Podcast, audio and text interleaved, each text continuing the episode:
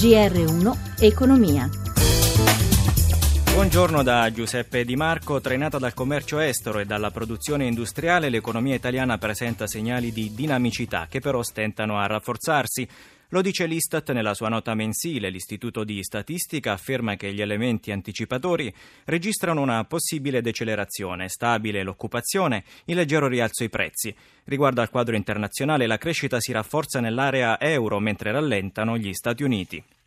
Veniamo ai mercati finanziari, le borse europee si mantengono deboli, Piazza Affari è sotto la parità. Per i dettagli. Ora ci colleghiamo con Milano, la linea Michela Coricelli. Sì, ancora tutte in calo, le borse oggi prevalgono le prese di beneficio dopo i forti rialzi di ieri, in particolare a Milano, ma il quadro migliora anche dopo la diffusione dei dati dell'Istat e Piazza Affari in questo momento cede solo lo 0,09%, va giù Francoforte dello 0,35%, Parigi cede lo 0,19%, Londra invece controcorrente a più 0,09%, un quadro dunque speculare rispetto a ieri. In attesa delle elezioni in Francia con i sondaggi che continuano a dare in vantaggio Macron su Le Pen, l'euro oggi ha sfiorato 1,10 dollaro ai massimi da sei mesi e lo spread si è notevolmente ridotto. Il differenziale fra BTP italiano e Bund tedesco è sceso a 183 punti base con rendimento del nostro decennale al 2,21%. Infine le materie prime in calo, metalli compresi, e il petrolio. Il greggio americano è caduto sotto i 45 45 dollari al barile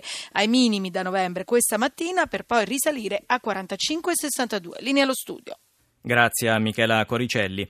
Sempre più aziende, per assumere, oltre a valutare i curricula, visitano gli account dei candidati per conoscere il loro comportamento sui social, per capire quali sono gli interessi e le attitudini delle persone. È uno degli elementi emersi alla ventunesima edizione del Career Day della LUIS, giornata di incontri tra aziende e studenti che si è svolto ieri a Roma. Massimo Giacomini ha intervistato Giovanni Lo Storto, direttore generale dell'Ateneo Romano.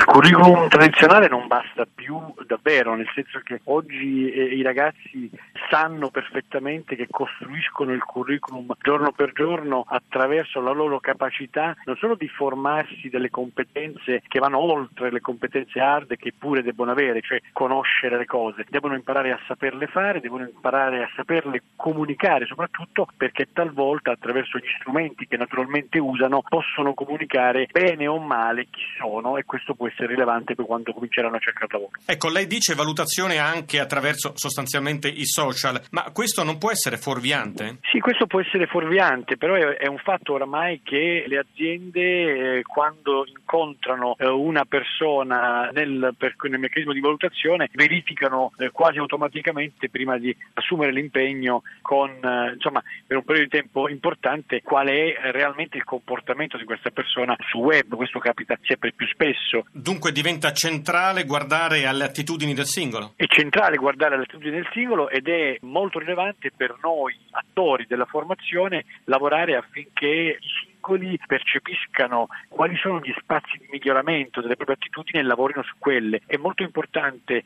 la scelta, l'orientamento perché scelgano bene il percorso di studi da fare, però poi rimane ancora più importante continuare ad orientarsi nel percorso e quindi per esempio ad arricchire il proprio curriculum anche con le soft skill che mettono in condizione uno studente di laurearsi con un set di competenze più ricco, più largo, più ampio.